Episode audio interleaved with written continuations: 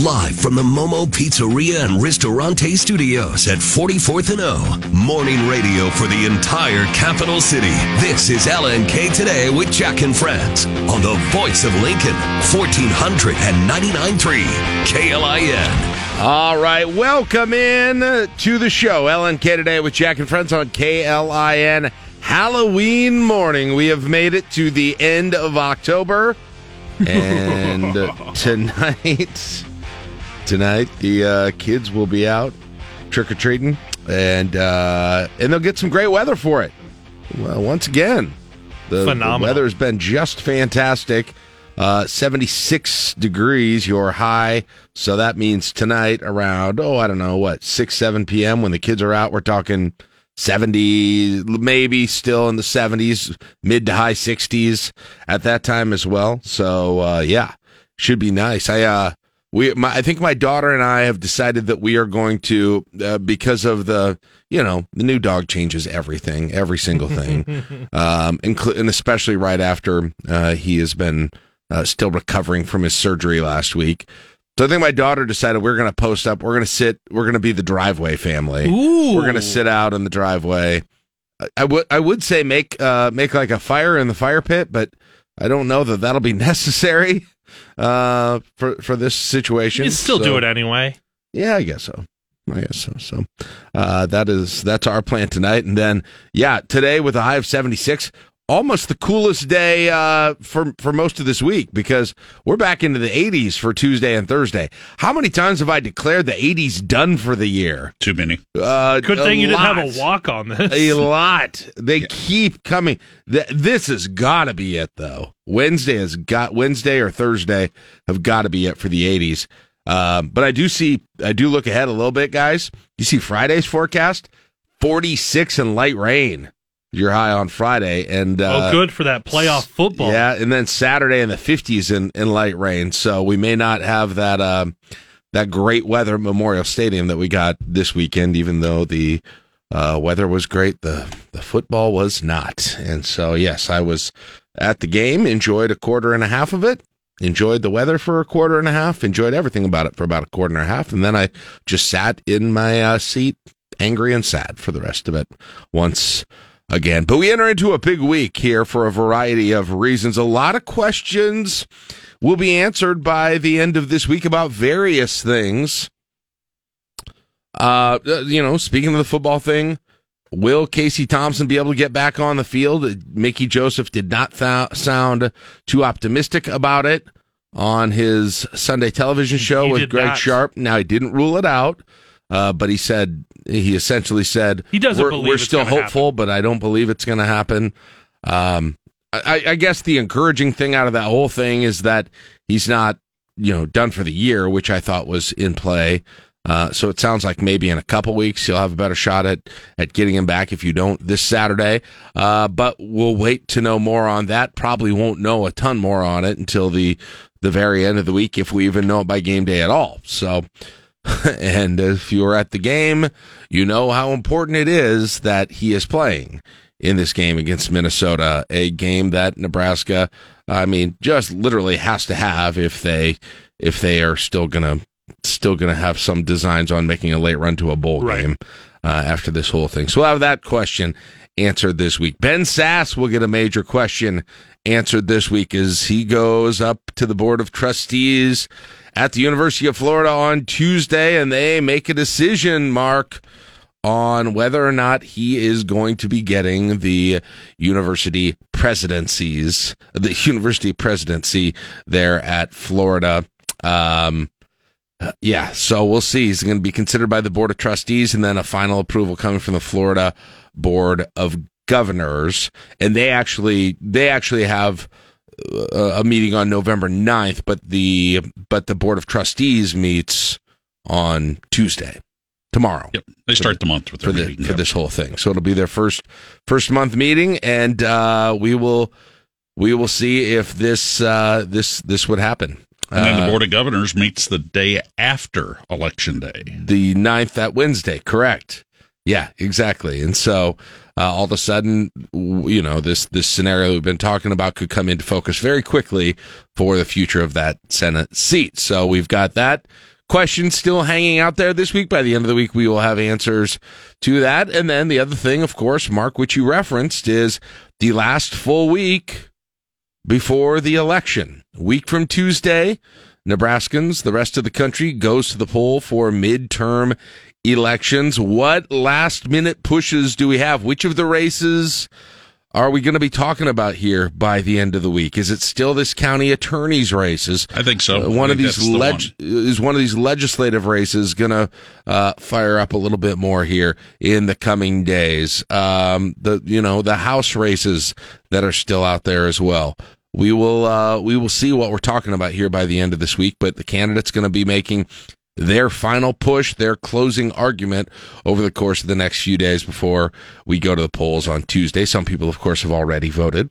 Um, but yeah, we're almost done with election season, Mark. Yep. Well, the big names are coming out now to support. Uh, DeSantis went to New York over the weekend and uh, campaigned for Lee Zeldin uh, Okay. for governor. Uh, you got Governor Ricketts uh, heading out on a uh, district tour with Mike Flood here in a day or two.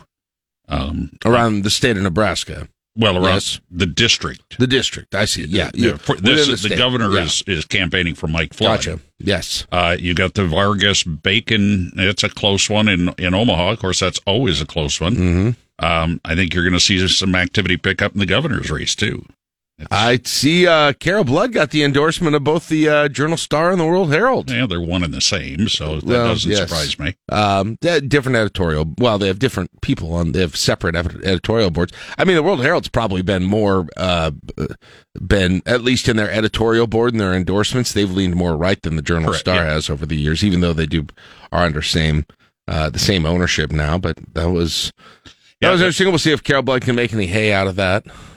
Yeah, I, you, you know, the doesn't seem like there's a lot of um, enthusiasm No. coming out of that campaign. Uh, I mean, they're they're out there, but it not. Well, neither one is really.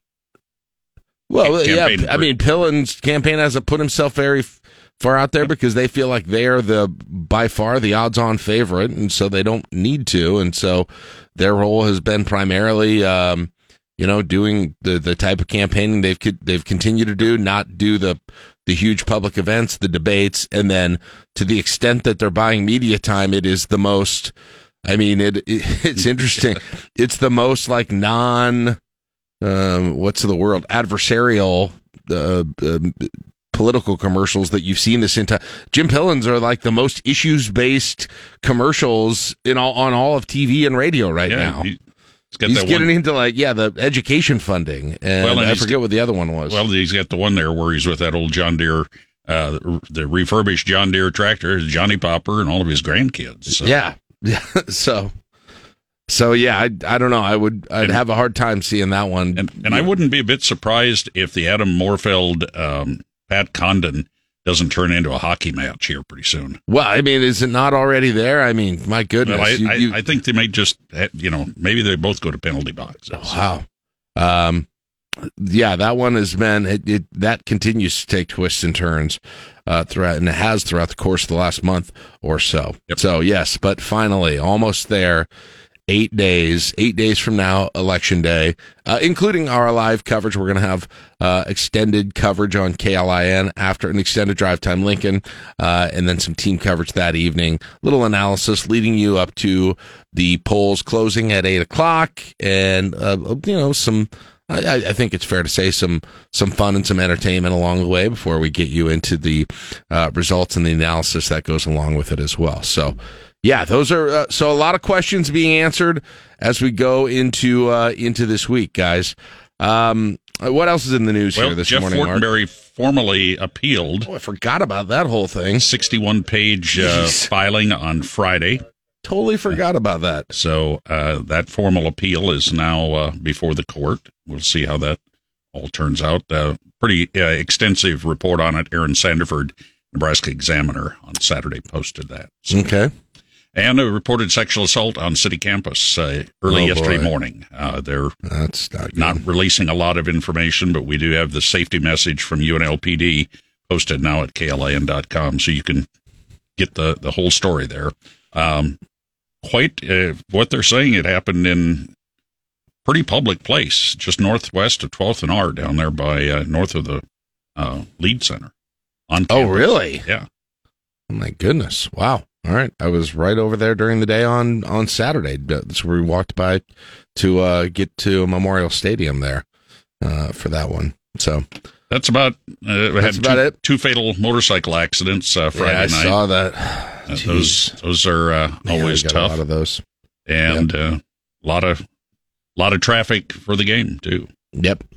Yep, absolutely. Um, yeah, uh, and then you know other sports going on as well, and Caleb's going to get into that here in in just a moment. Oh, Ne- full sports weekend. yeah. Nebraska volleyball played angry on Saturday night, is what I would describe it. We heard all about how Maryland was the top blocking team going in in the nation. Going into that match, they were kind of getting some hype as kind of a a hot team right now in the Big Ten, kind of a plucky underdog.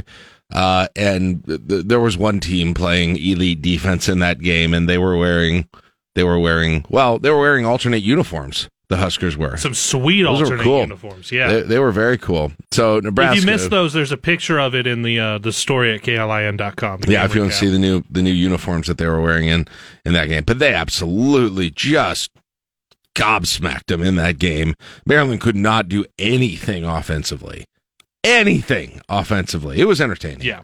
So uh, good to see Nebraska volleyball completely back to normal. Um, Nebraska women's basketball. Let's face it, they look they looked good, but they were playing a wildly overmatched team. Here's the thing about that. On Husker Hour on Saturday, I told Matt McMaster, I said, in this exhibition game, you're going to want to see how fast you can start and then just maintain because the game will be over two minutes in. And he goes, No way. He goes, It doesn't matter who you're playing. The game's not over two minutes in. I texted him and I said, Hey, remember that conversation we had? Nebraska's up 11 nothing. Right. The, the game's over. Right. Which coincidentally is about what Nebraska men got behind against Colorado too. 10 nothing. Very different. Ten nothing, uh, which they did get back into that game, but uh, never, never enough to. They cut it to o- five. yeah. never enough to make it overly interesting. And they were, were without Derek Walker last night, and we don't really know why. Um, basically, Fred Hoiberg after the game on the radio called it a what did he call it? A health healthcare issue. Yeah, a healthcare issue. Not because normally you hear, But he was "Eh, there, like he, was, there. sick." He was there. He was on the bench, right? So um, Everything I I didn't see him on the bench. Was th- he? well, they were talking about it on the radio a lot. Well, so, on, on the ra- so I didn't see him on the bench. I also wasn't looking to the bench a lot. Yeah, they- All I had heard was that he didn't travel. ooh, okay, that's the opposite of I what I heard several places. So Okay, yeah, because yeah, I think he was there. I, I, was in and out of that game because I think the he was there. Pac-12 stream was just the stream was garbage. The product was really good when it worked. Yeah, I uh, in watching it and and listening to it, I'm pretty sure he was there. Uh, so uh, so when that happened, but my goodness, let's just let's just take super super key players right off all of all of the uh the men's teams right now, huh? Well, and the women. Sam Haiby's not playing this And year Sam for Haiby, women's too. basketball. Yeah, Nicklin Hames missed some time for volleyball. Ah, it's frustrating. It is frustrating, but yeah.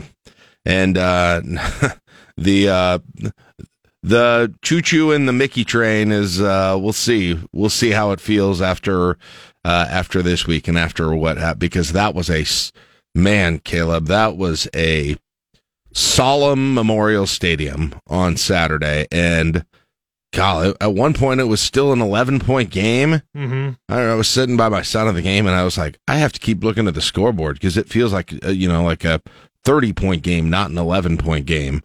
But you just, I mean, there was just no sense once Casey went down that the offense was going to be able to get anything going in any part of the game to to really make that thing interesting. And sure enough, they did legitimately almost nothing. Yeah, it It was almost, I mean, even I think it was less than fifty yards. it was. It was It- crazy. You you really couldn't get anything going. Added a couple other turnovers.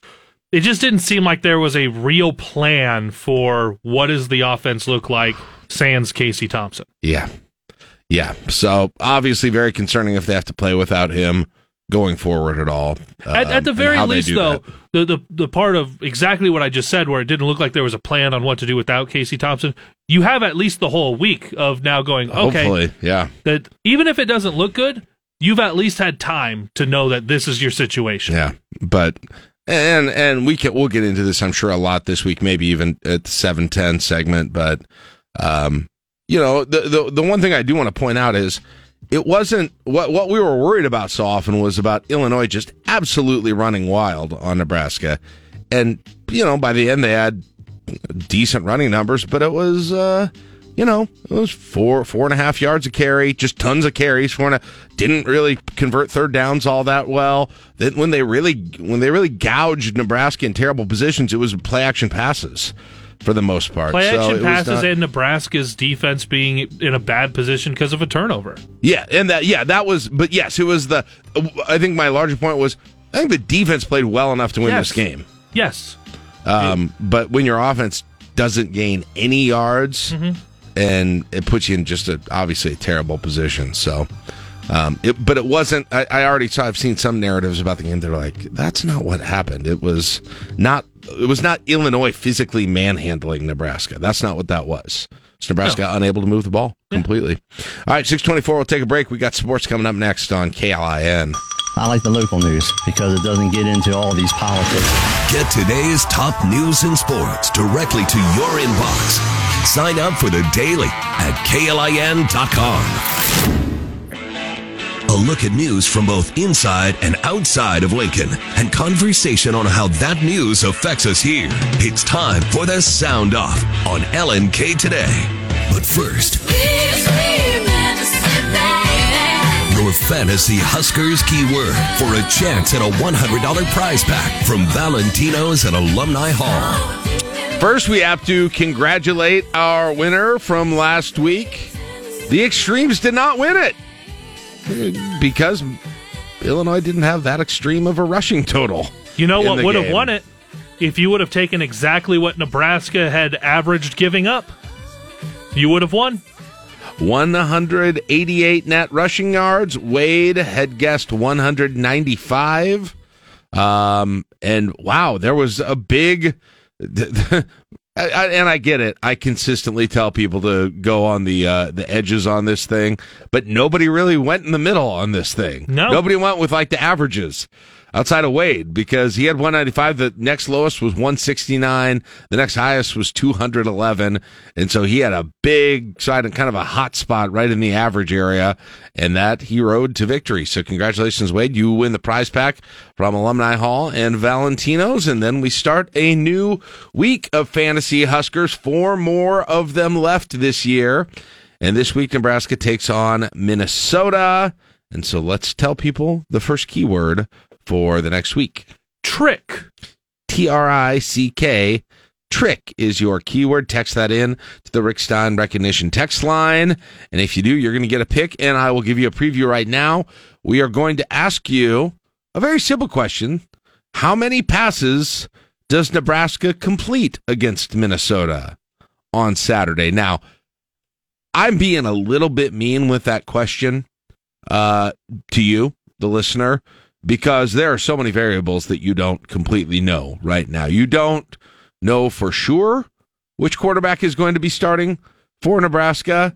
You've got to absolutely figure in sort of the game situation in terms of how pass heavy Nebraska is going to be. And number three, as we mentioned, the weather forecast right now looks a lot uh, looks not as good as it did last Saturday. No. Could the weather play into the decision to pass or not pass in this game? And so, um, little little difficult to make on the first try, but you could just go to the averages if you want to and try and try and make a guess based on that. But uh, yeah, right now, uh, just just for the update, we mentioned it earlier, but just to repeat, uh, Mickey Joseph said he doesn't think Casey Thompson is going to be able to play on Saturday, but he is also simultaneously still hopeful that he yeah, plays. they haven't 100% ruled it out. They'll see. We'll probably find maybe find out a little bit more today. Definitely tomorrow when Mickey meets with the media. Yes. Uh, if you're wondering, uh, completion completions on the year, uh, I guess we'll have to do the math on this one, but they have uh, 215 completions on the year. Caleb over what? How many games is that now that they played? One, Eight. eight. So 215 divided by eight is uh, I don't know. Do it real quick for me, will you? 26. 26.8. was it 20, 26.8. So that's your that's your average area if you want to do that too. So there you go. All right, let's get into the sound off again. Text that word trick T R I C K into the Rixstine recognition text line if you want to uh, get in for pick number one for fantasy Huskers. Um, all right, let's jump into our sound off. Uh, boy, this story this weekend, and of course, it's got all this political animus to it as well, and you know what's true and what's rumor and what's everything else, and so it's been kind of annoying to try and parse through exactly to figure out uh, what's going on exactly. But the, I mean, the bottom line is uh, that the husband of the Speaker of the House uh, is in the hospital. Um, according to police, there was uh, an attack on him by an intruder at his home. Still no clarification on motive. Uh, it does look like he is going to uh, be alive. He is going to survive this, although had some significant injuries, head injuries specifically. 82 year old Paul Pelosi is in the hospital. He is recovering after that brutal attack. The House Speaker broke her silence and released a statement saying in part, quote, a violent man broke into our home, demanded to confront me and brutally attacked my husband, Paul. Our children, our grandchildren, and I are heartbroken. Police have not confirmed a motive in this case. Now, as for the suspect, 42 year old David DePape, the New York Post reports that Berkeley residents describe him as a drug addicted homeless man and who was living in an empty, dilapidated school bus from time to time. Lawmakers on both sides of the aisle are condemning this violence. House Republican leader Kevin McCarthy said violence is wrong and has no place in our community. And and of course, there's all because you haven't had confirmation on a whole bunch of details about this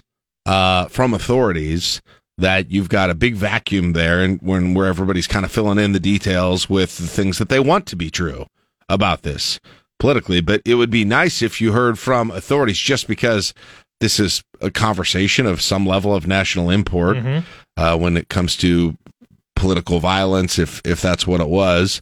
Um, you know okay who was this person? How did they get in? Was this not something where there was regular security there? Did he get by somehow? Was there a you know was there a way that he was able to get by regular security, uh, or or how else was he able to get access at that point? How were the police called? Um, when you know when did the the injuries and the actual physical attack uh, happen in relation to when the police were there? Was he tied up at some moment? Was he not tied up at some moment? Well, I mean, there are all these things that have sort of been reported through sources, but not actually reported through open channels. Um, and like I said, it's created a vacuum where everybody just tends to believe what they want to believe. Mhm. Well, I mean, that's kind of true about most things in, in the news these days, right? Uh, we, people people gravitate towards uh, believing as truth the things that confirm their own narrative and their own worldview on things. But it'd be nice if sometimes that vacuum was filled by somebody who actually knew the facts of what happened. Um, all right. Elon Musk begins his uh, Twitter takeover now. Uh, fired a few people. Um, called himself what was it? That is it? The head twit. He called himself now. Yeah. Uh, on his profile. He paid how much money just for the joke of let that sink in? Um, but anyway, he's uh, he's getting busy on some things and, and making some changes right away. Hollywood is unsubscribing from Twitter as Elon Musk's takeover sends celebrities running from the social media platform. Now, the SpaceX billionaire took to the site to remind users of his new position, saying, quote, my title is Chief Twit right there in the bio. No idea who the CEO is. It comes as several celebrities make statements announcing their departure from the platform under the new ownership. Singer Sarah Bareilles tweeting, quote, Welp, it's been fun, Twitter. I'm out. See you on other platforms, peeps. Sorry, this one's just not for me. Musk says he looks forward to running a platform that allows a wide range of beliefs that can be debated in a healthy way without resorting to violence.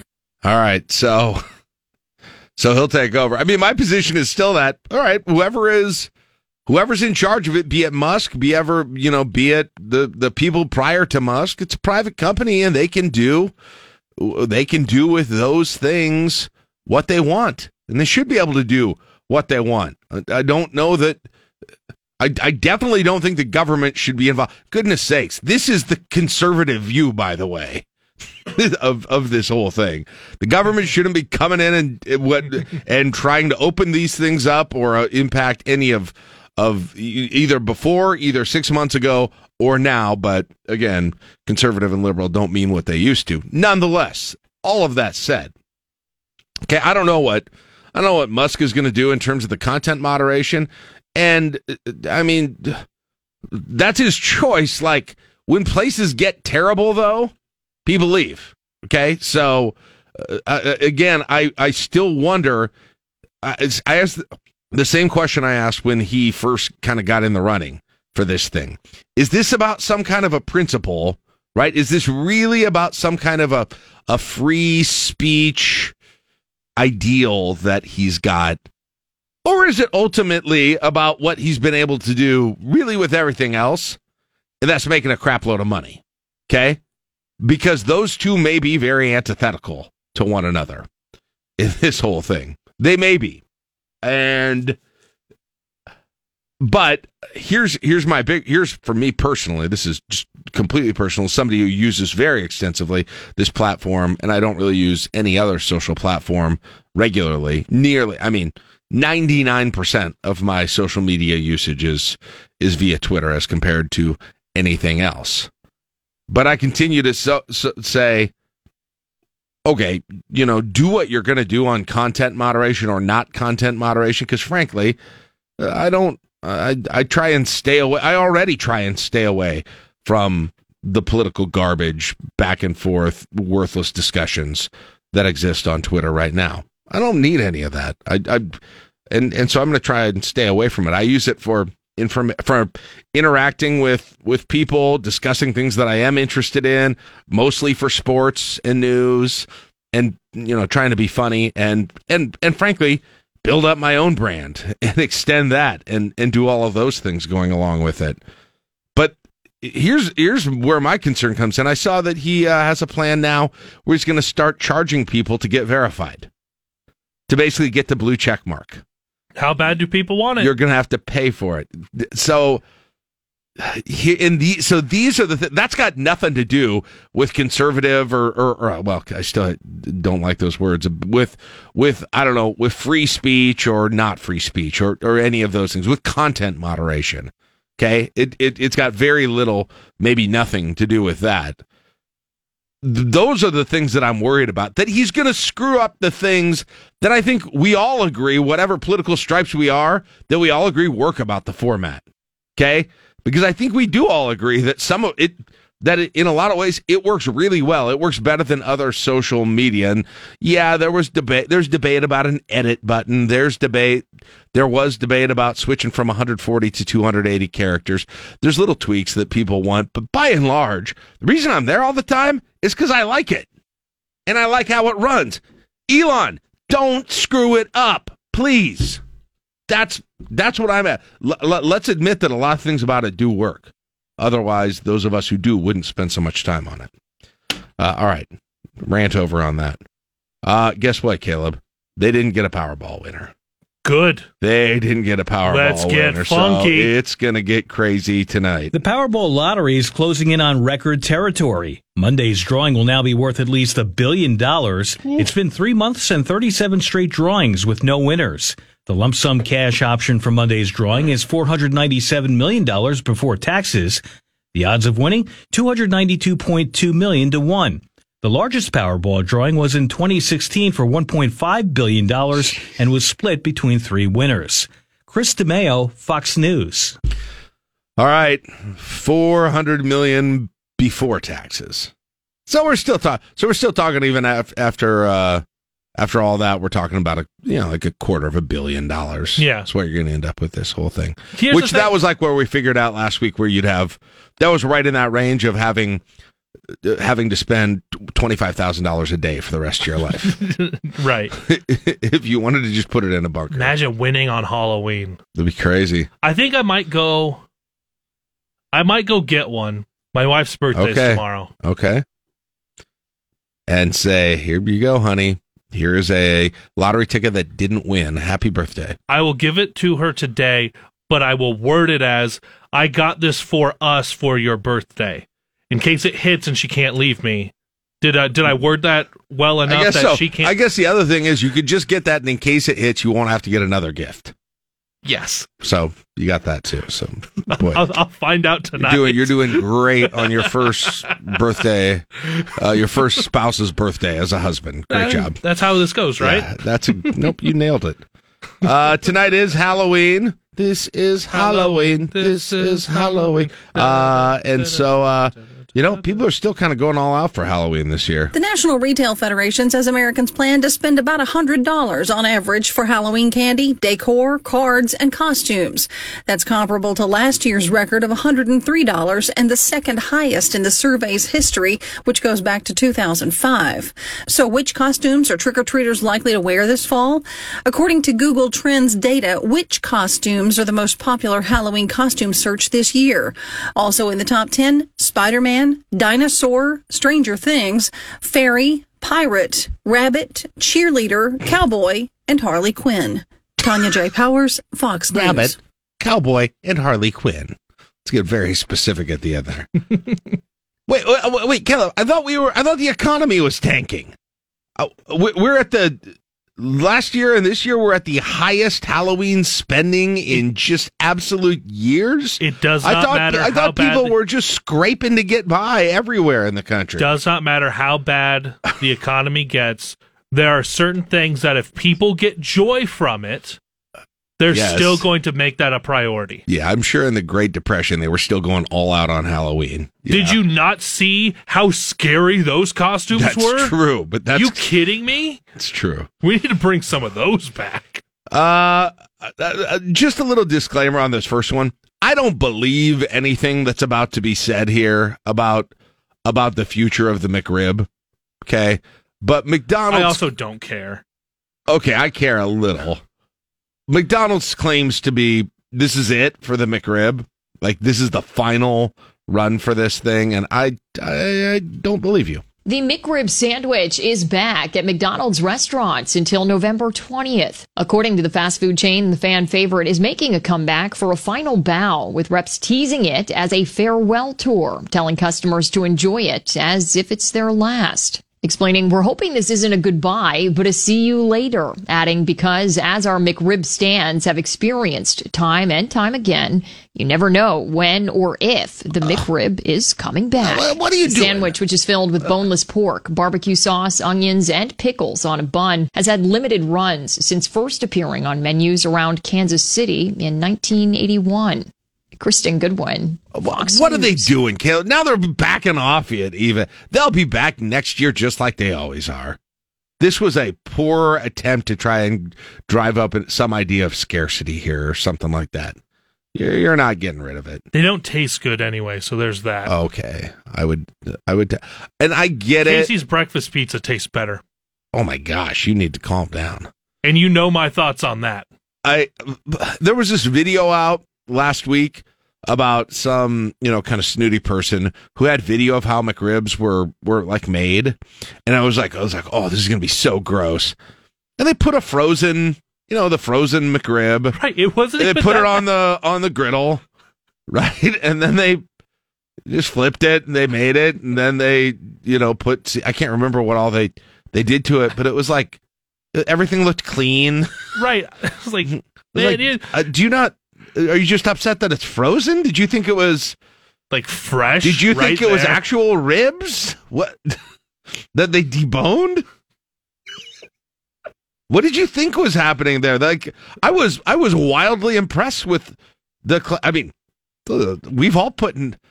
You don't think frozen patties are going on a griddle at your favorite restaurants that serve burgers, whether it's McDonald's or a, a bazillion other places? I mean, yeah, I'm sure. I'm sure the Honest Abe's of the world they use fresh ground beef, but other than that, man, you're getting frozen. I bet half of Applebee's menus just comes in frozen. I have got some great YouTube videos to show that guy if he God. thinks that's bad. What a snobby! Like I, I can't even, I can't even think about eating one of these things. Like, what, what was wrong with it? It was a putting frozen patties on a grill. That's what that's what they do at these places. All right, six fifty five. We're going to take a break. That's it for your sound off. You are listening to LNK today with Jack and Friends on KLIN. Psychologist Malcolm Byron. You're listening to LNK Today with Jack and Friends on 1499.3 KLIN. Well, what did Saturday's game do to the Mickey momentum to be Nebraska's head coach?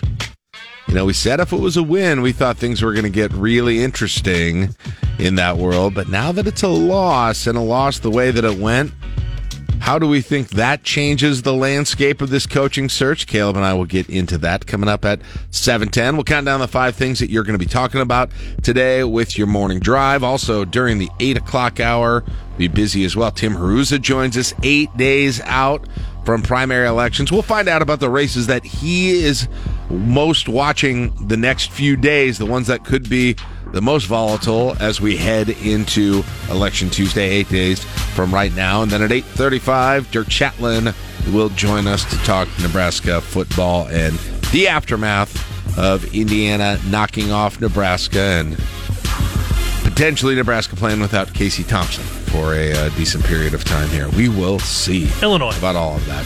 What did I say? Indiana. Don't care. Illinois, whatever. 38 degrees at 7 o'clock. KLIN Lincoln. For the live from the Momo Pizzeria and Ristorante Studios at 44th and O.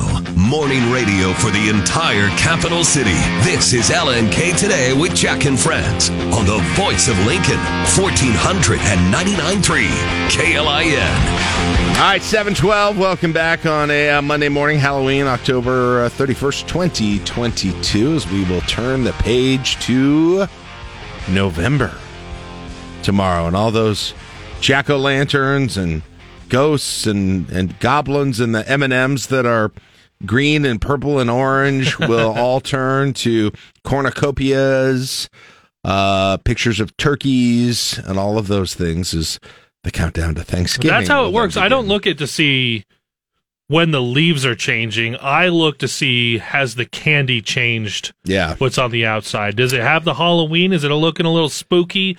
Is it looking kind of Thanksgiving or Christmas? That's how I know I- the season's changed. I uh I some people love when I do my month rankings. I always put October number one. I have November lower than most people because I don't know. There's just a combination of that that day when daylight saving changes, which is next Sunday, by the way.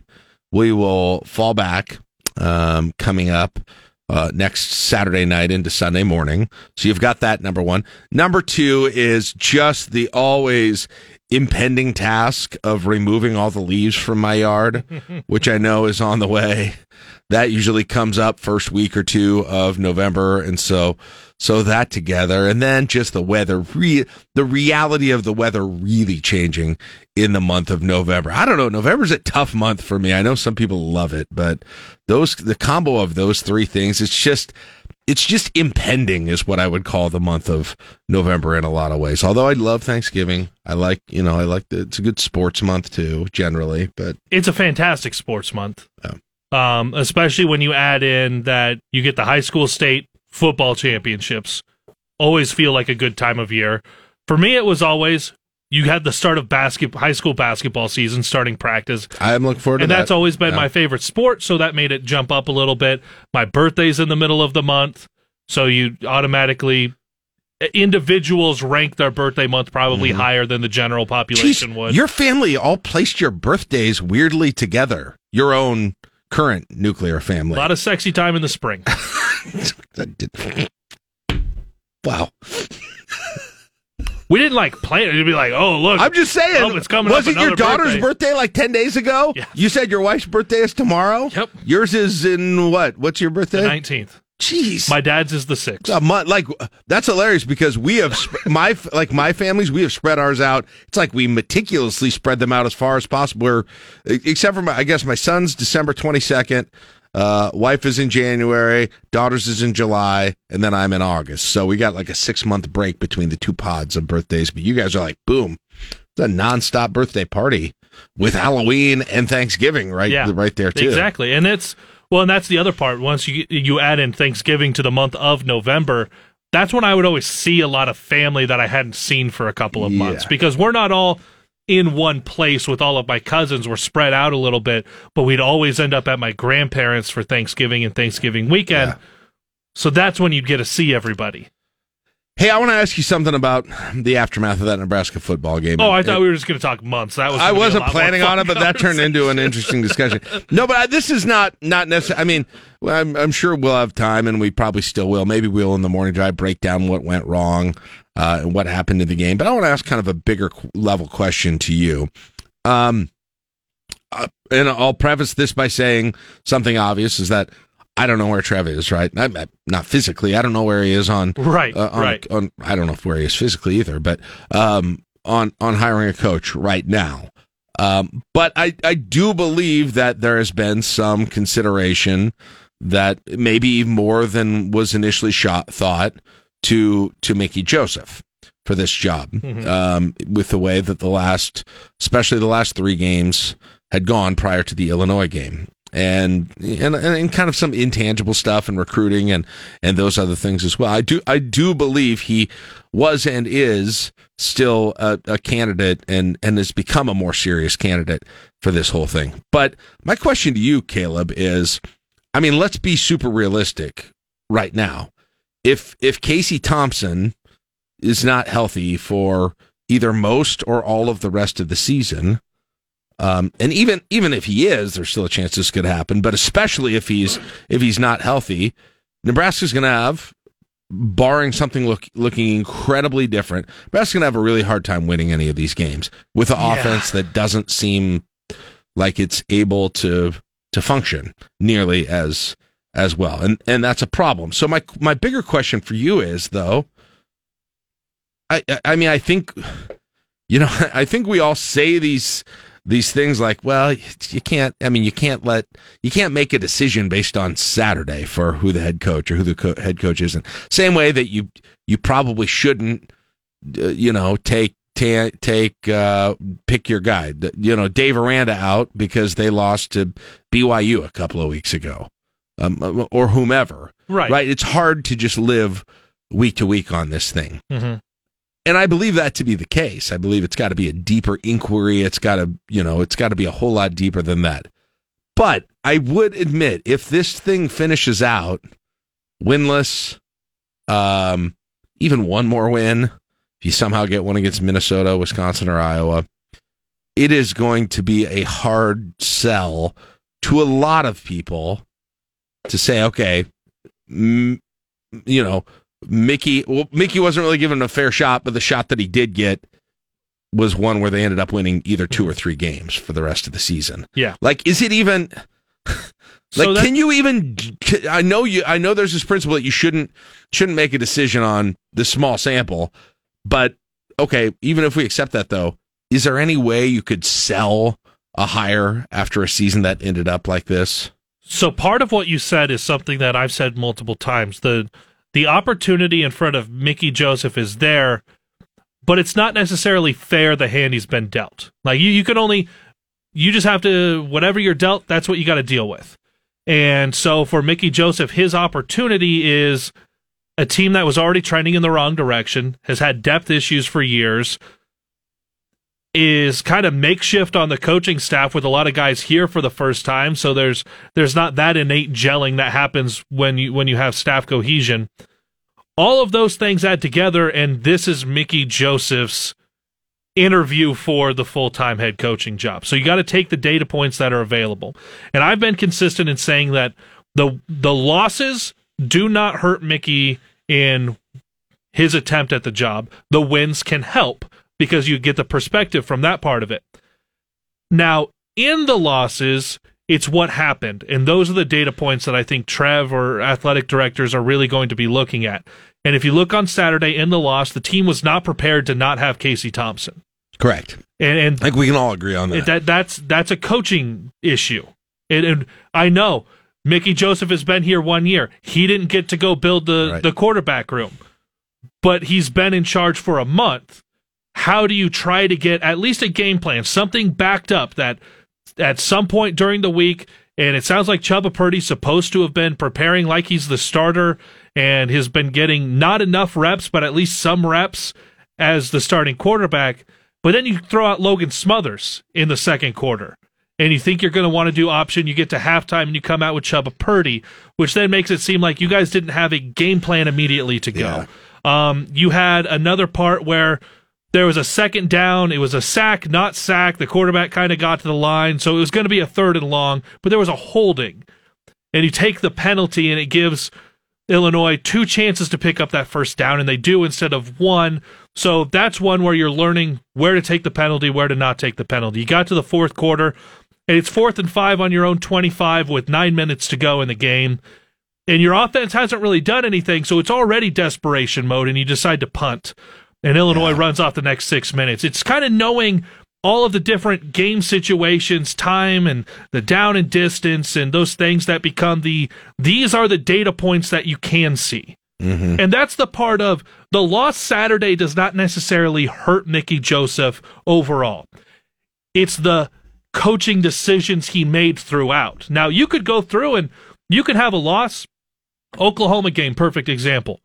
None of that hurt Mickey Joseph at all. It was the first game. You saw what the situation was. Coming off a bye week against Illinois, where your defense really did play well enough for you to win the game, but your starting quarterback wasn't playing very well, was missing guys. That's not Mickey's. That's not Mickey's problem. But to not have anything built up and ready to go in his absence, that that does come down to the coaching. As unfair as that is, like Mickey Joseph this this is not fair to him at all, but it is the opportunity he has. He's not the one telling somebody to not get a late hit out of bounds. But at the end of the day, the discipline to have a player not do that comes back to the head coach. Yeah. I uh, uh, uh, and I I hear what you're saying, and, and and it does make me wonder. Okay, well, what if you have these losses? You know, you get losses to finish out the season, but they all have a little bit of an asterisk by them because they're with Casey without Casey Thompson, right. or they're really close, or so, or, or pick whatever. And and you know, the, there's still a thought that eh, Mickey, for a lot of other reasons, might be able to do the job. I just wonder, Caleb. Again, I'll go back to the original thing. Like, can you? Of course, you can do it. Of course, you can hire him with zero or one more wins for the rest of the year. But like the amount, the the the what will the reaction of I don't know what the reaction of the fan base would be to that, right? I don't know what the I know you don't make you don't make hires based on what the reaction of, you know, the national media and those sorts of things are, but I don't know. Trying to sell that from a PR perspective, if if that's how this thing finishes, is going to be really hard. Well, and I think I'm really hoping that Trev Alberts, because he said he doesn't, he's not necessarily doing this to win the press conference. So I don't think it matters 100% to him what the fan base reaction is, but it obviously matters a little bit. You know, as, as a former Husker, if you go zero wins the rest of the year and Mickey Joseph gets the job, the perspective on that is that he's a Nebraska guy and he's getting the job because he's a Nebraska yes, guy. That'll be the that yes. that that becomes the prevailing. They did. They it. did the, the the story. I can see the story already from Bruce Feldman or somebody. Yeah. Right. It'll be like Nebraska didn't learn their lesson with Scott Frost. Well, it, you you have that, and then you add in. There is a large part, portion of the fan base, and I keep seeing this. You have to give Mickey two to three years because he's doing something that, that with Scott Frost's team that Scott Frost couldn't do please, for the love of everything that is out there, Scott Frost is not the baseline for what the program should be going forward. Just because Frost was given anything four plus years, that's not how you should treat the next head coach. That should not go into your decision making one iota. It should not be he gets this many years. It should not be you have to let him have this many losing seasons before you cut ties. Whether it's Mickey Joseph or anyone else, Scott Frost and what his era was is not the baseline for the program going forward. Yeah. Well, and then it, it, we I got a tweet in from a, a, Twitter user named Fake Will Bolt, not real Will Bolt. He said all fans wanted Frost last time, so the reaction influence of the fan base should be void this time. I agree. I, I mean, I, I don't disagree with that principle, but part of the reason Mickey is, I think part of the reason that Mickey is a candidate is because of the fan, because base. of the fan interest. Yes. Like, and and maybe he's not. I don't know that he is, but that's that's what's kind of propelling him to where we are right now. So it works both ways yep. on that issue. Oh boy, let's uh, man, I, I really wanted them to win on Saturday. I did too. And, and, and honestly, here's the weird thing: had they won, if you were really considering Mickey, like it'd start to make sense at some point to do it earlier than later, Mm-hmm. because you don't give the opportunity of having all those losses Right. that you hire him after the losses. You know what I mean? You would almost find when the iron's hot and strike right then. Mhm. All right, 725. We will take a break. Sports is coming up next. You're listening to LNK today with Jack and Friends on KLIN. Get today's top news and sports directly to your inbox. Sign up for the daily at KLIN.com. All right, let's get it fired up today with number five. Well, Nebraska lost quarterback Casey Thompson to an injury in the second quarter for Saturday. Uh, Huskers also committed four turnovers, lost their 20th straight against a top 25 opponent. Uh, opponent. Uh, Chase Brown on the other side rushed for 149 yards, scored on consecutive series in the second quarter. And the uh, Illinois, number 17, went on to a 26 9 victory over the Huskers. It stunk, uh, Caleb, because after uh, uh, Gifford got that sack uh, on third down, forcing Illinois to punt in the second quarter, it looked like Nebraska had momentum like you couldn't believe Yeah. in that game. And then the next drive, uh, the the pass from Casey Thompson to Rahmir that is just outside of just dropped, and he had some room to go on that little wheel pattern. A little bit later, Casey gets hurt, goes down. Illinois rails off 14, two touchdowns, as Mark mentioned, second quarter, and you could tell that the Nebraska offense just wasn't going to get it going. And it went, so it went, I mean, it went in minutes from like, oh my gosh, it's finally going to happen. It looks like that, you know, they're going to get up big in this game, which is exact, get up a couple of possessions in this game, which is exactly what we said all week they needed to do, make Illinois play from behind. And honestly, within five minutes of feeling that way, mm-hmm. things felt hopeless, which is just amazing that things can turn on a dime like that. Yeah, it was when you got to that possession and you Casey Thompson missed him a little bit, but it was also still catchable for Rahmir Johnson. So it's like if you grab that, it's a big play. Don't know if he scores, maybe make someone miss, whatever. You're in a very different position. Casey Thompson could absolutely get hurt at some other point in the game, but you start to wonder about the butterfly effect. Yeah. If he catches that, does everything go different? If Anthony Grant, who runs the ball on the next play, if he doesn't run so lateral, if he finds a way to get forward, does that change what that third down play call is? Um, but then Casey Thompson, he he finally got, and he hadn't really been hit hard up to that point Pass in the pro game. had been good. Yeah, to that point in the game, offensive line for all of the issues, including on the extra point, which if you've seen video of that, question everything. um, offensive line did well through a quarter and a half at protecting Casey Thompson, but it only takes one, and it only took that one, mm-hmm. and it took Casey Thompson out of the game, and then the, the inept, anemic, whatever you want to call it, there was just no plan without Casey Thompson going forward. Yep. You saw Logan Smothers come in, run a little bit, but there was no longer a safety sitting back like a punt returner because there was no big play over the top ability that you could expect from a backup quarterback. So they keyed in on the run. Logan Smothers only played until halftime. From there, it was Chuba Purdy. Uh, the moment was really big for him. He just wasn't seeing things. That was one of the things that uh, Mickey Joseph talked about yesterday. They got to get Purdy to where he's seeing everything. You had points and makes a throw across his body back to the middle of the field. It's picked off. That takes points off the board.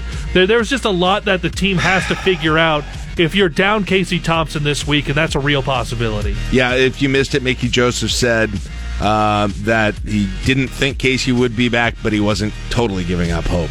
Paraphrasing from what he said on his uh, on his TV show with Greg Sharpe. Now, something going into Saturday that maybe you wouldn't have thought two months ago you could have said about this team. The defense was a bright spot. The defense played well. They were put in a bad position multiple times with the with the turnovers. But if you look at Illinois as a whole, you held them under their average rushing output for the year. Obviously, you got beat a couple of times on some well designed plays and some play action. But the number of backups that you have playing, Yeah, the number the number of starters you're down on that side of the ball, and you're against a, a ranked opponent. The defense played well enough to help the team win the game. It just it wasn't meant to happen, and you, there there was again no plan once you were down your starting quarterback. Agree with all that. I agree with all of that. Hopefully, boy, hopefully against the odds they can figure it out against Minnesota because it sure would be nice to hold on to that that chance for a bowl game a little bit long and get a win, get a fun win for this team and these players and, and the, the, the coaches and the fans for the fans. For the I mean that was a that was absolutely it, the stadium was like silent so much of the second half mm-hmm. because you just knew what was coming and it was so depressing. I have a lot of friends in Illinois, and I, I, I talked with a number of the Illinois media, and they were saying going into halftime, Illinois really needs to put points on here because Nebraska has the ball to start the second half. And I started messaging them, going, I don't think Illinois has to score here or the rest of the game, guys. Yeah, not not, right. not from what I saw Nebraska's offense the first drive post uh, Casey. Number four. 61 page filing, the appeal by former 1st District uh, Representative Jeff Fortenberry. He's appealing his three felony convictions. His appeal argues he should not have been tried in, in California, but in Washington or Nebraska, where federal agents interviewed him regarding the California fundraiser. And he said that's where the trial should have been. A whole bunch of other stuff as well. Uh, he's gotten a fine in community service and probation. That's all on hold pending this appeal. Yeah, um, and and and there's kind of an interesting procedural questions too. If you would have success on some of the parts of the appeal, what exactly happens to the case? Do you, I mean, do you re? Are there parts of it that get relitigated? Do the prosecutors want to relitigate this thing? I mean, are we going through this again?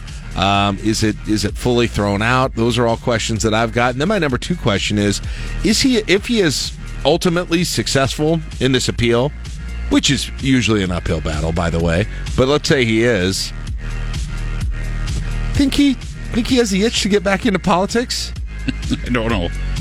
I mean, Yeah. he can come out and I mean, he's got an absolute narrative now. Uh, Wrongly, wrongly targeted by the by the Biden, you know, FBI, and survived to tell the story, and one was victorious against them. I mean, it's not hard to figure out how you would make that into a compelling, kind of a compelling. Uh, it would be. and hey, hey, and you know what?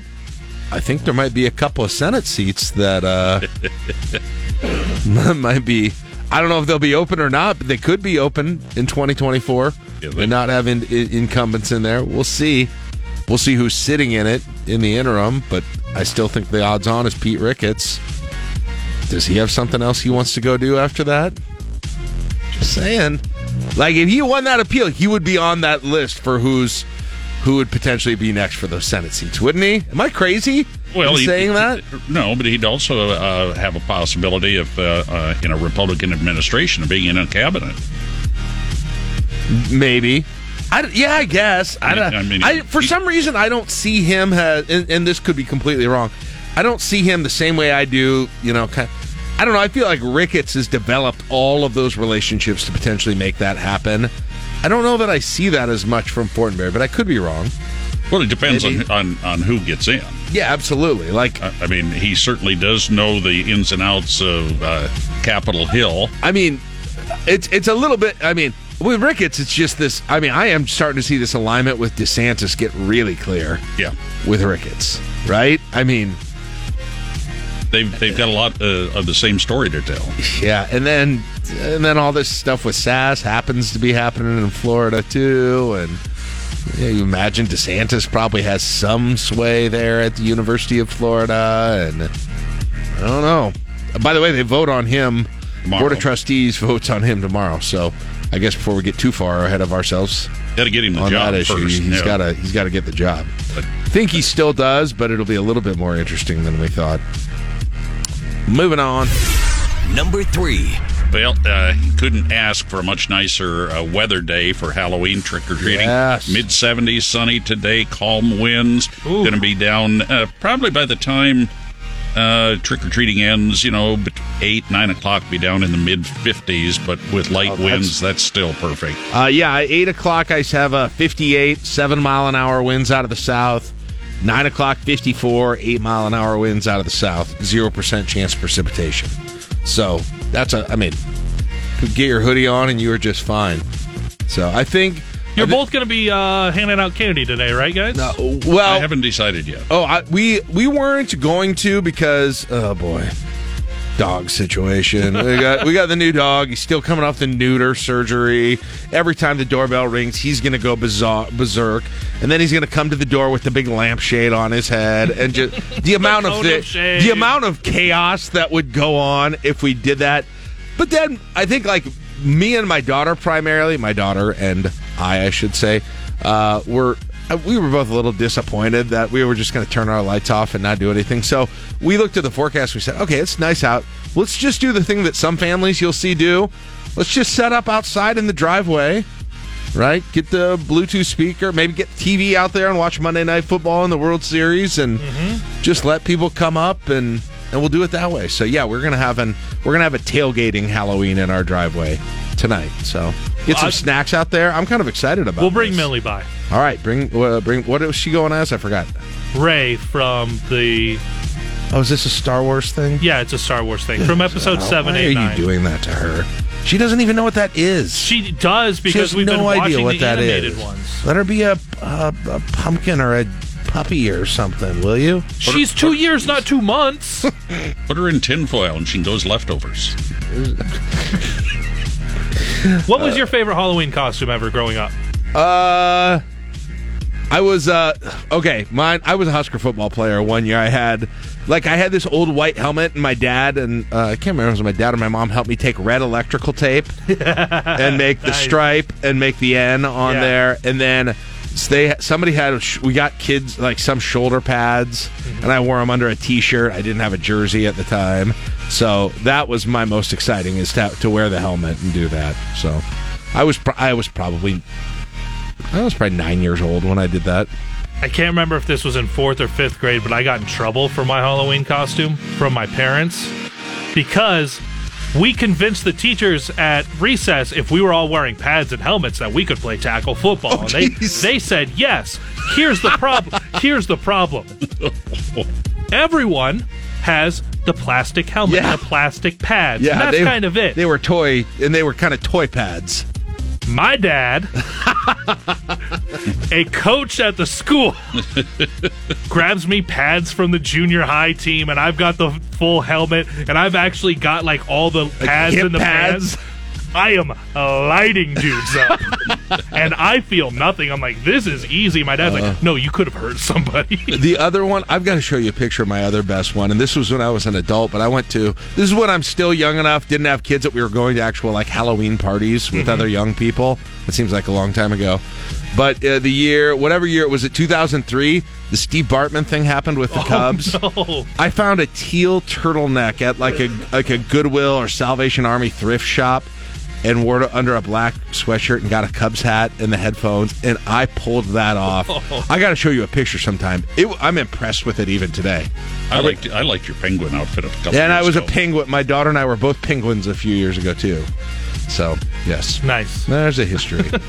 Everybody be safe and have fun tonight. Number Whoops. number Everybody two. Wang Chung tonight. Elon Musk owns Twitter.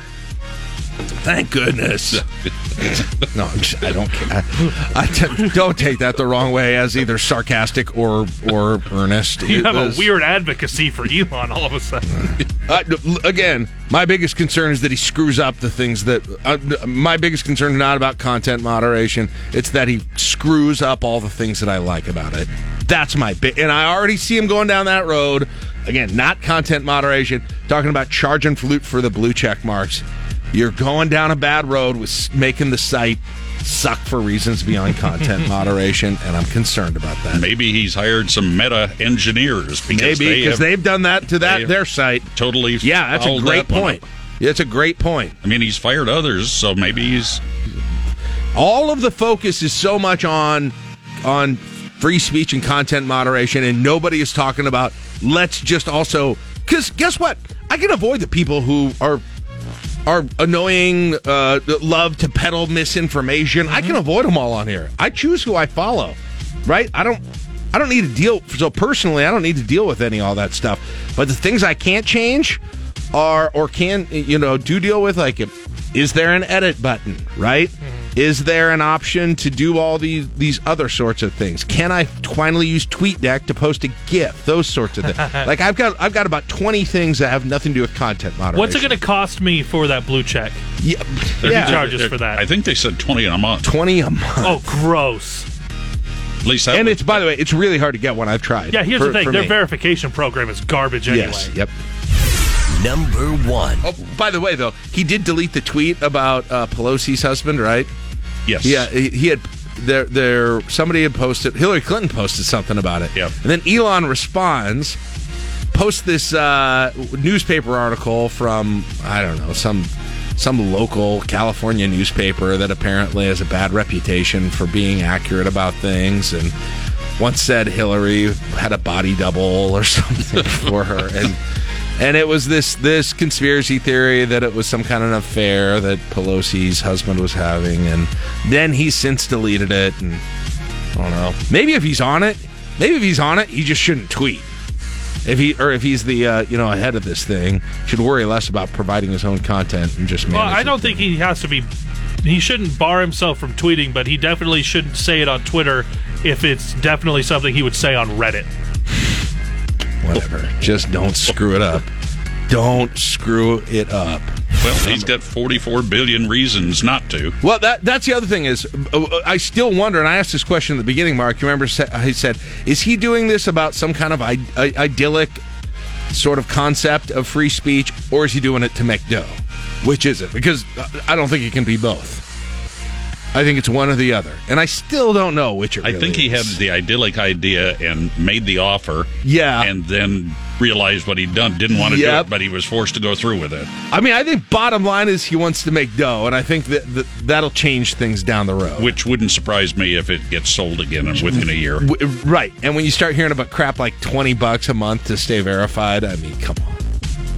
Probably just make it into a pay site. Number one. Speaking of uh, lots of dough, uh, Powerball jackpot up to one billion with, with a B. Nice. Uh, nobody won Saturday nights. Uh, the if, at a billion, uh, you would get four hundred ninety-seven point three million if you took the cash option. Now some so are saying, would you say 497 million? Is that what you said? Pre-tax? Uh, yes, that's Jeez. four ninety-seven. Wow. So- three at a billion dollars. Now some are saying it's going to be above the billion by maybe a hundred, maybe significantly above it. Crazy. Crazy. A lot of people are going to buy them today. We'll So- see. Everyone, please donate them to my wife. It's her birthday tomorrow. Please play responsibly. 756. Take a break. LNK today with Jack and Friends on KLIN. Live from the Momo Pizzeria and Ristorante Studios at 44th and O. Morning radio for the entire capital city. This is LNK Today with Jack and Friends on the voice of Lincoln, 1499.3 KLIN. But first, your fantasy Huskers keyword for a chance at a $100 prize pack from Valentino's at Alumni Hall.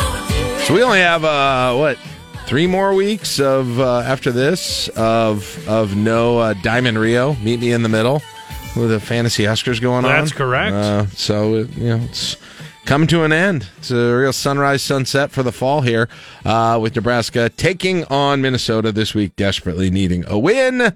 And uh, you can play Fantasy Huskers along with us. But to do that, you got to get a pick. To get a pick, you got to text us the keyword and hope you get selected. The keyword today for pick number two is Treat. Treat. T R E A T, treat. Text that into the Rixstine Recognition text line at 402 479 1400. You might get that second pick and be asked the question How many passes does Nebraska complete against Minnesota? That's it. Simple, simple question. How many passes does Nebraska complete against Minnesota? Now, the difficult thing about it is you don't know who's going to be playing quarterback. You don't really know the game situation. You don't really know the weather completely right now. Friday might be a better time to make a pick, but I don't know if that'd be. Better. But you got to get in. Yeah, but you got to get in any way you can. So yeah, the Friday, the last pick overall is going to be the one that you want. You have a lot better information than you do right now. But that's the fun of fantasy Huskers. And congratulations to last week's winner, who was remind me who last week's. Wade. Wade. He was uh he was kind of right on the average there for rushing yards, and nobody else really was. And It's basically what Illinois did. kind of right on their Yeah. right on their average, and Nebraska kind of did what they gave up on their average. So it wasn't anything super exceptional on either side. All right. Uh, Tim Hruza joins us talking Nebraska news and politics. He will also be uh, helping us next Tuesday night for election night coverage, uh, which he does a great job on. Uh, and I really enjoy uh, doing that coverage. So we'll have nonstop local coverage starting at the beginning of Drive Time Lincoln at 5 o'clock and going until, no, I don't know if it'll be 9 or 10. We'll Close see. to 10. We'll Two see. in the morning see. when We're they not- call the races. We're going to bring your coverage right up to LNK. I don't know. today, We could have a legislative race or something that could still be uncalled at that point. It's possible. It's Ah, very possible. th- I mean, yeah, it's Hey, it's there- entirely possible. Like we had it, we had the primary situation. There's a recount in one of the Omaha districts this last. like, is there any so that race? happens? Is there any race you can think of right now that involves that is something that people in our listening area will be voting on that you legitimately have zero? You just you can't call it right now. You don't. There's not a clear favorite. Will be the one that you're looking at most to kind of when the first results come out to see where where it's at. well, maybe uh, the. I think that the hottest races in the Lincoln area are probably a l- little bit further down that ballot, right? So um, this county attorney's race with TV ads up everywhere will be an interesting one. Have no idea how that's going to shake out. Um, outside of that, there's like nothing super top of mind. There's some legislative districts that will be um, competitive. There's a there's a the Democrat versus Democrat in Danielle Conrad versus James Michael Bowers is going to be one that that could go back and forth. You know, it's it's not it's not your traditional like early ballots came in for Dems and the Democrat goes up and now the Republicans are trying to gain No, ground. it's- It's, not that sort of narrative. So it's like whether they're splitting you know half and half on the early ballots and like how each one of those coming out is going to be interesting. I That think that'll come down to the one. wire. I forgot just because it's one. Democrat versus Democrat. Um, I mean, the the Russ Barger versus George Dungan race will be interesting, but that's going to be. I think that'll be decided after you know before the last counting of ballots are pretty close. I don't expect that to be super tight. But yeah, knows? what are we most likely to it. get a recount that under one percent recount in? Um, yeah, I mean, I, I don't know. Like I said, that county attorney. Well, I don't know. maybe- Man, boy, I- that'd be something. I'm mostly the county attorney race is mostly interesting to me because I have no idea. Like we haven't had a competitive Lancaster County attorney's race. We haven't really had a, had a competitive county race for a little while. Like the Matt Schulte, is it Rachel Garver, um, your current county treasurer, was an interesting one, but candidly, I thought that Schulte would win that. Right? Um, countywide offices have always trended Republican. Things are a li- changing a little bit in Lancaster County, so you got kind of you just have a very interesting matchup. There's a lot of money being spent there, and that's well, I, Is it worth that amount of money? I don't That- know. that, that position That's because what- because because obviously you see the the higher the office and or the higher profile of the office, there's te- there tends to be more money thrown at it. It where where is this one at for, for the amount of money compared to what the office is? So I think, arguably, what I think makes this it, worth the investment for a lot of people who are making contributions is that you've got for the first time in a long time a candidate who's willing to kind of use the office as a platform for some larger change, right? So, um, Senator Morfeld came out and has said, "I'm going to do things differently, and I'm going to use my my ability to make decisions on prosecutorial discretion um, to kind of do some policy work." Which in the in the you know second largest city in the state, where the second largest populated or third largest populated county, like that's that's an interesting wrinkle that would change some make some policy changes by how you operate that office and would you know provide a demonstration or a model for doing that in other places too if you started to have it happen. So outside of that i i don't know other than other than having a candidate who said i'm going to do some of those sort of things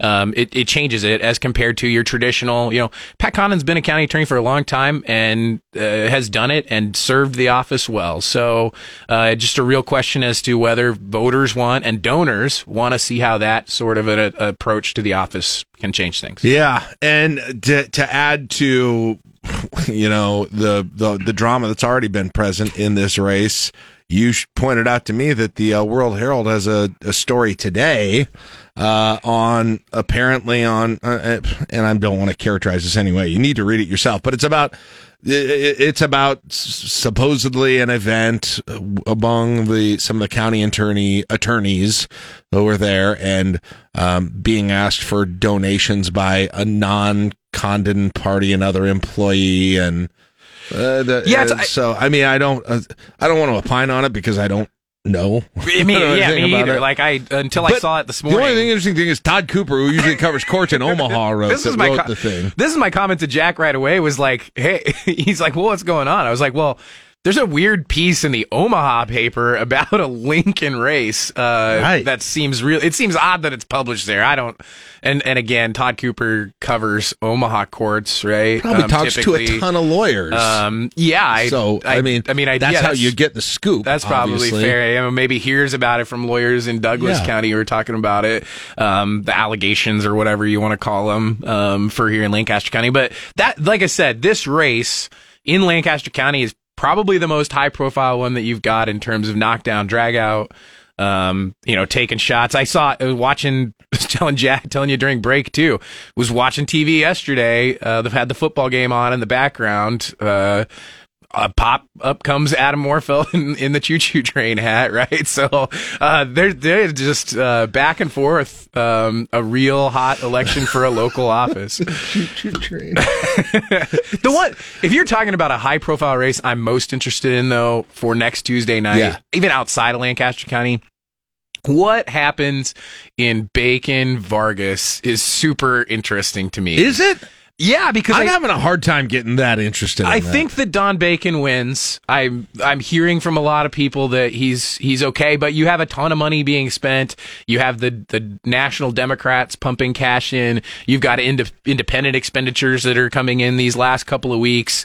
Um, it's uh it's serious enough that people think there's a shot at it, and I think that's one that's going to be, you know. If Bacon wins, it's going to be with the not until the very last batch of ballots are counted, Yeah. right? Because it's going to be the late day in person stuff that breaks his way. You assume that Vargas is doing a really good mail in ballot and early voter push to get the traditional, you know, Democrats vote early and that sort of stuff in. And then it's going to be every time those ballots come out, Bacon gaining ground in, in parts of Sarpy County. And he's got, I feel like he's got, uh, there's another county up there on the north side that he's got part of too, um, that used to be in CD1 uh, based on the redistricting. So, and that's going to break pretty How hard much is that Republican, I change? think. Yeah. And just, I, that, that one's an interesting one with some national implications and some implications at the legislature, right? Uh, you and I have talked about it. There are 16 state senators that will be new next year. Um, two of them have been now, like, there are two that were vacant and have been appointed, and Senator Dover and Senator Kauth. They've got a, Senator Kauth has to get reelected. Senator Dover will be around. But there's like, you know, up to 16. You know, if Senator Hilgers wins, Speaker Hilgers wins, which all signs point to that he will win Attorney General. There'll be an appointment for his seat. That'll be someone new. So, like 16 state senators. May, if Tony Vargas leaves to go to Congress, that's a Democratic seat in Omaha that a Republican, Jim Pillen, um, gets to a point. So uh, it, that could that could change the makeup of kind of where your vote counts are, depending on how the races break. You could get to that hypothetical 33 Republican votes in a weird backdoor way. That way, I don't Right. know. There's a lot of interesting Well, storylines I after mean- how this, depending on what happens next to Tuesday. some degree, there's a similar situ. I mean, similar situation with Mike Flood and and Patty Pansing Brooks in that race. Even There was. It won't have an impact. I mean, because he Senator already. Oh Pansy yeah, that already is- happened. he- Yeah, Senator Pansing Brooks is term termed out, so an You're- you're appointment right, yeah. there. I forgot that Flood. Um, I forgot Flood already's been a congressman Yeah, for a few months. She's. I mean, she'll be replaced in her seat. Um, that's a, a Jane Ray, the local city council spar uh, that's happening Yes. there, and Jane Raybould and Roy Christensen Yes. vying for to replace her. God, half the city council in Lincoln is up for the legislature this year. Ain't that? that's kind of the truth. Former former it. city councilman Roy Christensen. You got Jane Raybould. You got James Michael Or- Bowers. or Um, former city, yeah, yeah. regular or, or existing or former. a staple of There's a lot Lincoln City them. politics that's been around. So uh, Yeah. Yep. Um, all right. Uh, I don't know. What are the chances? Uh, what are the chances the board of trustees at Florida shock the world tomorrow? No, it's done. It's done. You I know, think it's done. I don't. I think. well. Nebraska did this. Oh, what was it 2016 or 17 when I think Senator Murante, now Treasurer Murante, passed the legislation to give the university this ability in, in Nebraska, right? To keep it confidential until you get your finalist. yeah. I don't I don't know how you can beg off that unless there's like huge allegations of or some like huge black mark comes out like I don't know how you could possibly back off that. I mean, you've gone through this process. Everybody who's in the know and needs to know knows what's going on when that person's name comes out and and that's the whole idea of keeping it confidential until you get that final person is one to get these sort of high profile folks who have things to lose both politically publicly or personally um, to put their name in the hat until they know they've got the job Yeah. right Yeah. um, and then and then two so that you can do make all of the moves that you need to make behind the scenes to get it done without it being We'll. I saw the the student trustee or or whatever it was said she hasn't decided yet and won't make her her uh, her vote public. I don't know how they do that down there, but here in Nebraska, the student regents votes don't count. Oh really? oh yeah, it's a it's a Ceremonial? Uh, I mean, yeah, when Oh, maybe it doesn't. I don't know. it's a it's a It- ceremony. It's a student opinion vote or something, or student regent opinion vote is how it's registered. Mm-hmm. So you'll have like you'll have the board make their vote, and then the the it, it all is all done in the same Yeah. way, but they just don't count toward the passage. So you think you don't think all right? So you think probably the trustees will, and then the I think and then I think it's the board of governors, uh, like a week the next week who has to vote on it. You got the board of trustees and the board. I don't understand. Every university is a little yeah, different. it's You- different. Sometimes they're trustees. We're regents, right? There's ch- chancellor. The chancellor here is this is UNL's chancellor, Yeah. and the president. In other places, it's the president and the chancellor oversees. the Pillen's going to have to all- be. I mean, his first uh, several days just going to be appointing people to things. maybe. I mean, yeah. legislative members. Uh, you got to pick the new senator. You got to, you know, assuming that the current governor doesn't do that more quickly. Which I doubt he will for obvious reasons. I, I mean, there's a lot to that though, and we've we sort of talked about it. Um, whether or not Governor Ricketts can appoint himself, I don't know matters because if if he wants the seat, I think he might have to, or he's gotta gotta get Lieutenant Governor Foley to appoint, you know, resign and appoint him um, if he wants it. There, there's value in the seniority question, right? We talked about that a couple of times, and I, I'm hearing that as I talk to people too. Like, hey, you can jump in front of maybe 12 new members of the United States Senate in a place of only 100 folks. That can make all the difference after a couple of election cycles. So. If um, you're saying if he was appointed prior to prior to Right, Pillen so- taking office, Yeah, because my understanding is that maybe Congress is sworn in on the same day that the governor is going to be sworn in this year, and so there's like some timing issues on making sure that you you do it a little differently. Here's my movie. Again, I I know enough to be dangerous. Maybe Here's my movie uh, script. Uh, Ricketts retires, so uh, so the uh, so Foley can name him. Foley gets up to the podium and he says, "Welcome our new U.S. Senator Charles Herbster." I don't think that's going to happen. You don't know that it won't. All right, thank you, Tim. We'll talk to you next week uh, tw- uh, on Monday, and then on election night on Tuesday. So. Well, we'll see what we have to talk about then. Thank you very much. 825, we'll take a break. It's LNK today with Jack and Friends on KLIN. Want today's top news stories? Top Husker stories? You can get them sent straight to your inbox every afternoon. Just sign up for the daily for free at klin.com. Ologist Malcolm Byron. He's a five time Nebraska Sports Writer of the Year. He asks the tough questions. But most importantly, he occasionally retweets Jack Mitchell. It's the Omaha World Herald's Dirk Chatelain. Yes, it is. And here we are again. You know, after it was a nice sort of interlude of of hope and and change to steal a phrase that's used in uh, everything feeling a little bit different for a while, but I'll tell you what, at about 4.30, 5 o'clock at Memorial Stadium, being there in the east balcony, it felt frustratingly familiar. Uh, once again, with Nebraska coming up short against a ranked Big Ten West team where it felt like for a part of the game, Nebraska might have finally been doing it. It was happening. I was starting to imagine my celebration that evening. And then, you know, it doesn't usually take long. In about five to 10 minutes of real time, everything completely changes. And once again, it did this week for Nebraska. Dirk Chatelain, Omaha World Herald joins us right now. Good morning, Dirk. How are you doing?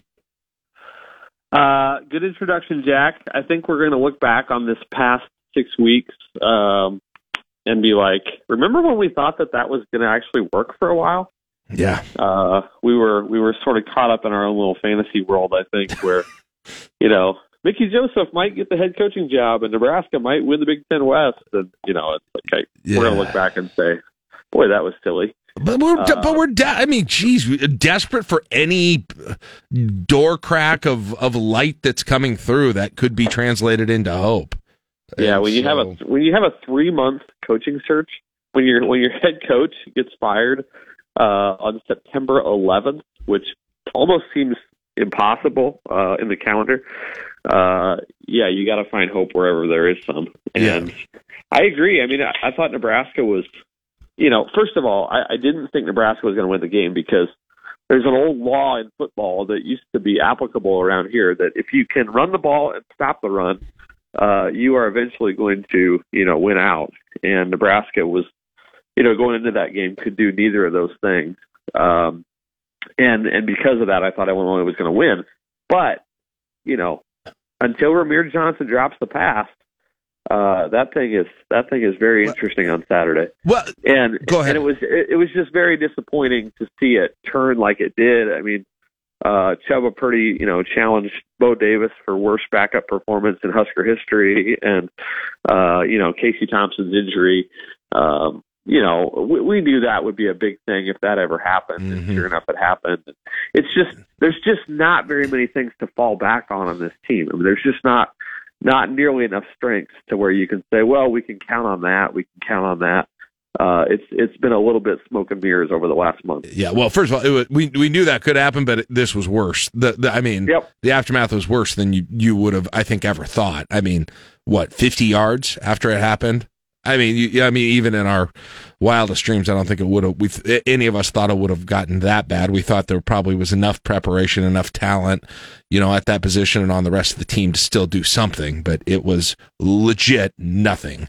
Yeah, it's it's so weird. I, I know you thought the same thing because I think I heard you say it, but uh, I don't know if I've ever watched a game, and this includes like the Shawn Watson era of offense. Uh, you know, with Zac Lee in 2009. I don't ever remember watching a game where it was like, you know, you're down by 11 points and you're thinking they have no chance. it's like, yeah, it's like it's like uh, it was crazy. it was so crazy. Like, I mean, you, you know, you could have left that game. We did leave the game early, but it's, you could have left that game midway through the third quarter with with confidence that it wasn't going to change. So, uh, again, it just to hit the, to hit all the old points. You know, Nebraska can't run the ball. They don't. They don't really try to run the ball. They don't, that- yeah. Uh, first of all, hold on. Let me let me interrupt you on one thing real quick, and you can get to that thought. But I've already seen. I saw Sam had it in in his uh, piece, a piece that I just read. I've heard multiple media members. Uh, uh, Sam says this: Nebraska was owned and controlled at the on the line of scrimmage. It it was that is not true. That I mean that that is just not true. That is, I mean I don't uh, I I know people love talking about physicality and and and Dirk I thought the same thing you did coming into the game. Illinois is going to run the ball, bludgeon Nebraska with the run, and put up you know 350 yards rushing, and Nebraska isn't going to be able to do anything rushing. That's not what happened. Illinois ran the ball a ton. They didn't have they had average success with it, and they had particularly bad success with it when they needed short yardage. Okay, and and, Nebraska just didn't try to run the ball. It wasn't that they couldn't. And so this, I know people want to go back to the lines of scrimmage and say Nebraska can't stack up with these teams. That was so far down the list on what was the problem. The, the number one problem was you didn't have a backup quarterback ready to run the offense. Number one. Number two was defensive lapses and coverage uh, was much bigger than whatever the, you know. And then number three was play calling.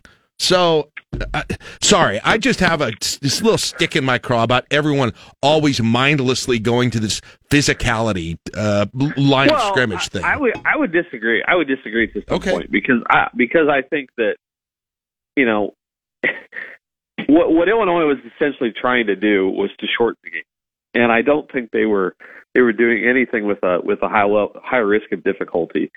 Um, and I think Nebraska, you know, one reason that they didn't run the ball is they clearly decided they couldn't run the ball.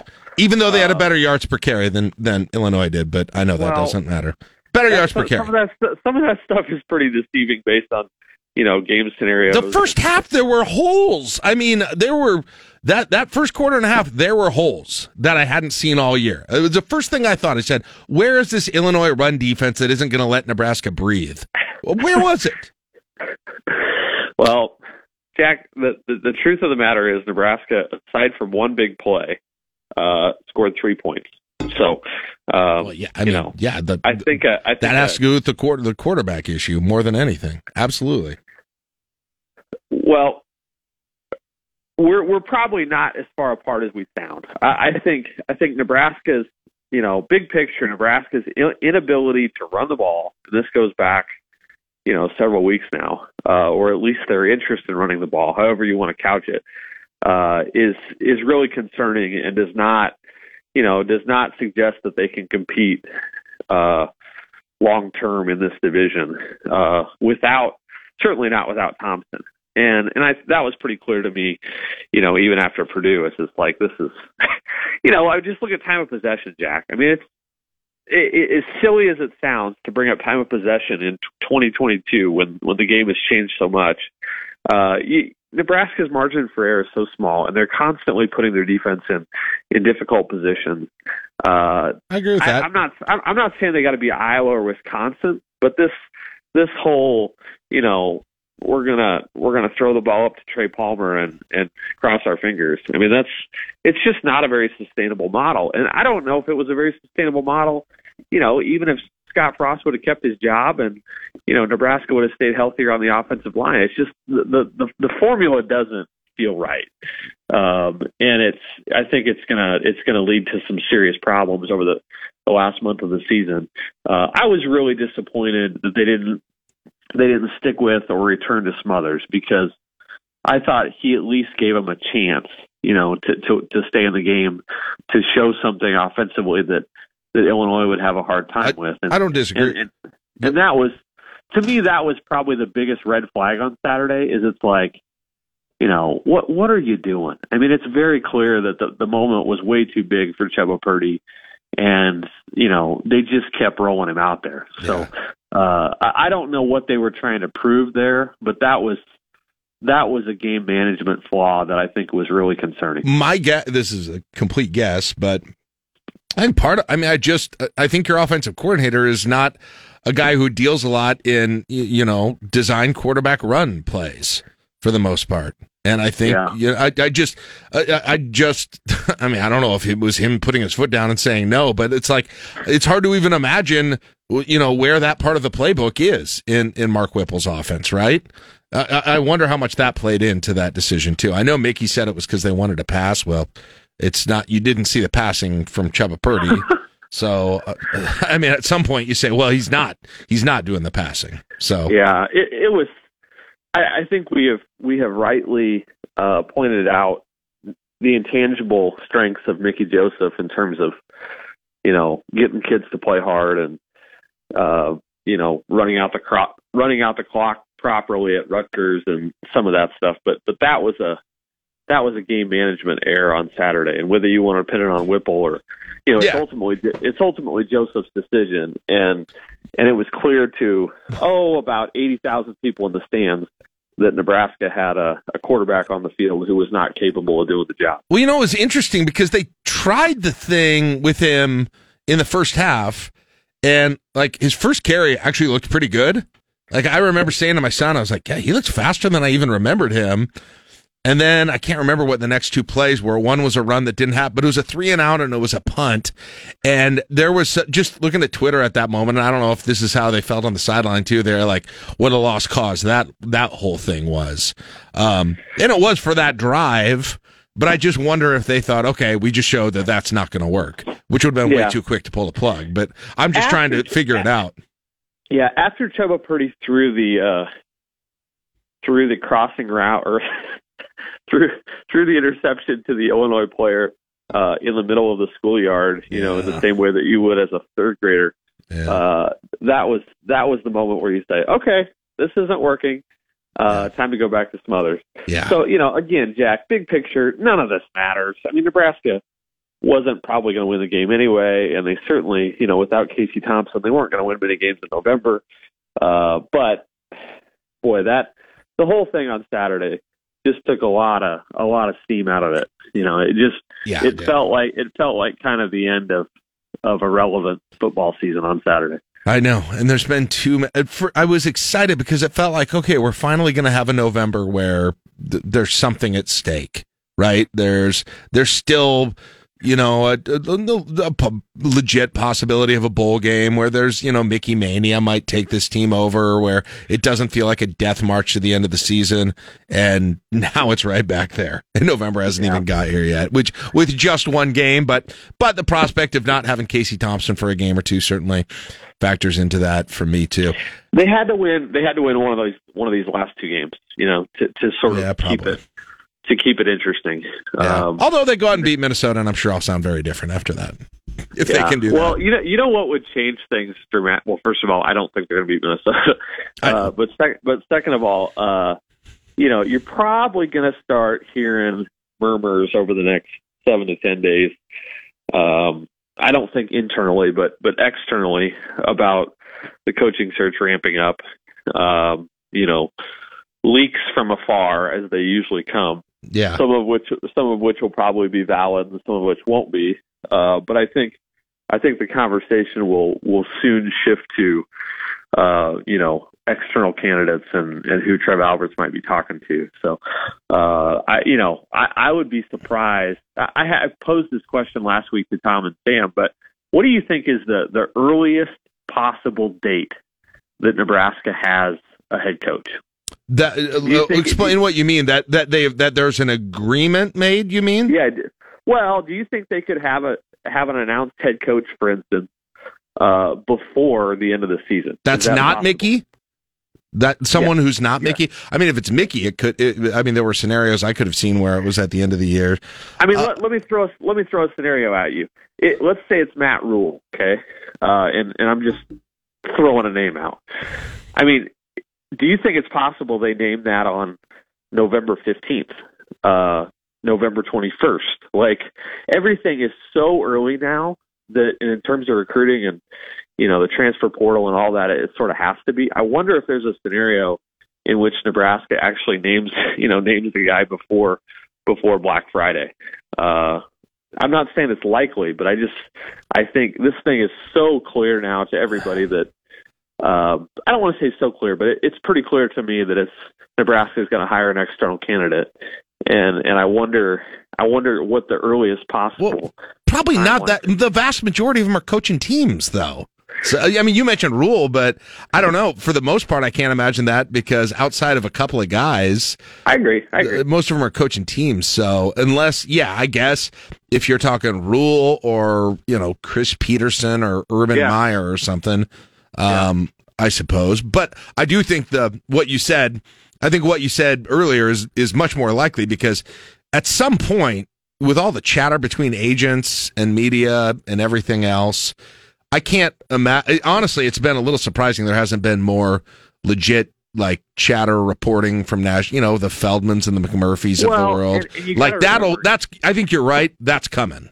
Right. You got to you got to remember, it's it's basically an unwritten part of an agent's job to stir that stuff up about his guy because it, it inevitably leads to a you know a, a pay increase and a contract extension. So uh, even if Trev is not talking to certain guys, but but is just uh, you know is just inquiring about their interest, uh, that's inevitably going to get out because because it's it's at the agent's benefit to do so. So um, I- it, it would suggest to me one of two things: one, he's not having a lot of conversations, uh, or two, you know, he's he's locked in on one specific guy who's very interested, uh, and you know is is essentially waiting. Um, if he was if he was asking around to ten different guys, uh, you know, what do you think of Nebraska? I think that would be out at this point. Yeah. Or he was waiting to see how realistic of a candidate Mickey was going to be. well, and I think that's legit, right? I think Mhm. that's legit. Uh, and you know, it it could still be legit. I think that would be a surprise at this point. Um, but but I think you're you're right that uh, you know, I think Mickey Joseph had a shot at the job. Now whether whether he had the the shot that we all thought he did. I don't know. Uh, I mean, Trev. I mean, realistically, he could have had his guy a month ago, right? Like Yeah. we don't know. Yeah. Uh, but but I do think that you know Mickey Joseph probably would have indicated such, you know, at some point that that uh that I don't know. See, I still think there was plenty of smoke that Mickey was was a very was up there, if not the leading candidate going into last weekend, and I don't know if that's changed or not. And it's it's a little bit of me reading the tea leaves in between the lines, and it's a little bit of just hearing people talk. Um, but the confusing thing about that is, Dirk, I do think there's a point where that's just not feasible if this Yeah. season goes a certain direction. And I don't know that they've hit it yet, but the trending is that way. And so like it's a weird position to be in if you were kind of in that because now if you're staring in the face of you know a winless rest of the season there's got to be a point where you just can't from you, even if you want to you, you're going to have a really hard time pulling the trigger on that even if you think it's the best thing to do or it's the best option left if everybody else said no Yeah, if Nebraska's resources are what they are, you know, if they're if they're really going to pay a coach six, seven, eight million dollars, which I think is is likely at this point, uh, I just have a hard time believing that they can't that they can't get a really good candidate interested, uh, someone with Power Five experience, someone with you know with uh, recruiting chops. I mean, I think I, I think if Nebraska you know presents it to everybody on the table uh, sure, there's going to be some guys who say no, but I think that you know with the, with those types of resources and that type of salary, I think you're going to get somebody that says yes. i And hope you're right i hope you you're know, right Maybe it's maybe it's somebody that that is sort of boring on paper. I mean, Brett Bielema, Chris Klieman, uh, Lance Leipold, I mean those guys, Matt Campbell, O'Brien. they're not gonna- yeah they're not going to necessarily excite anyone. Uh, but you know they're proven Power Five head coaches, and and I keep coming back to that point, Jack. Like I I, I just I think Nebraska needs somebody who's done it, who's done it under the microscope. Uh, you know, who's I agree. I agree. learning on the job, who knows how to, you know, teach fundamental football at the Power Five level. There's there's lots of guys out there that that do that and have shown to do that. And, i agree uh, I think that's where I lean right now. I hope they can get him. I hope they can get him. We will. Uh, we will see.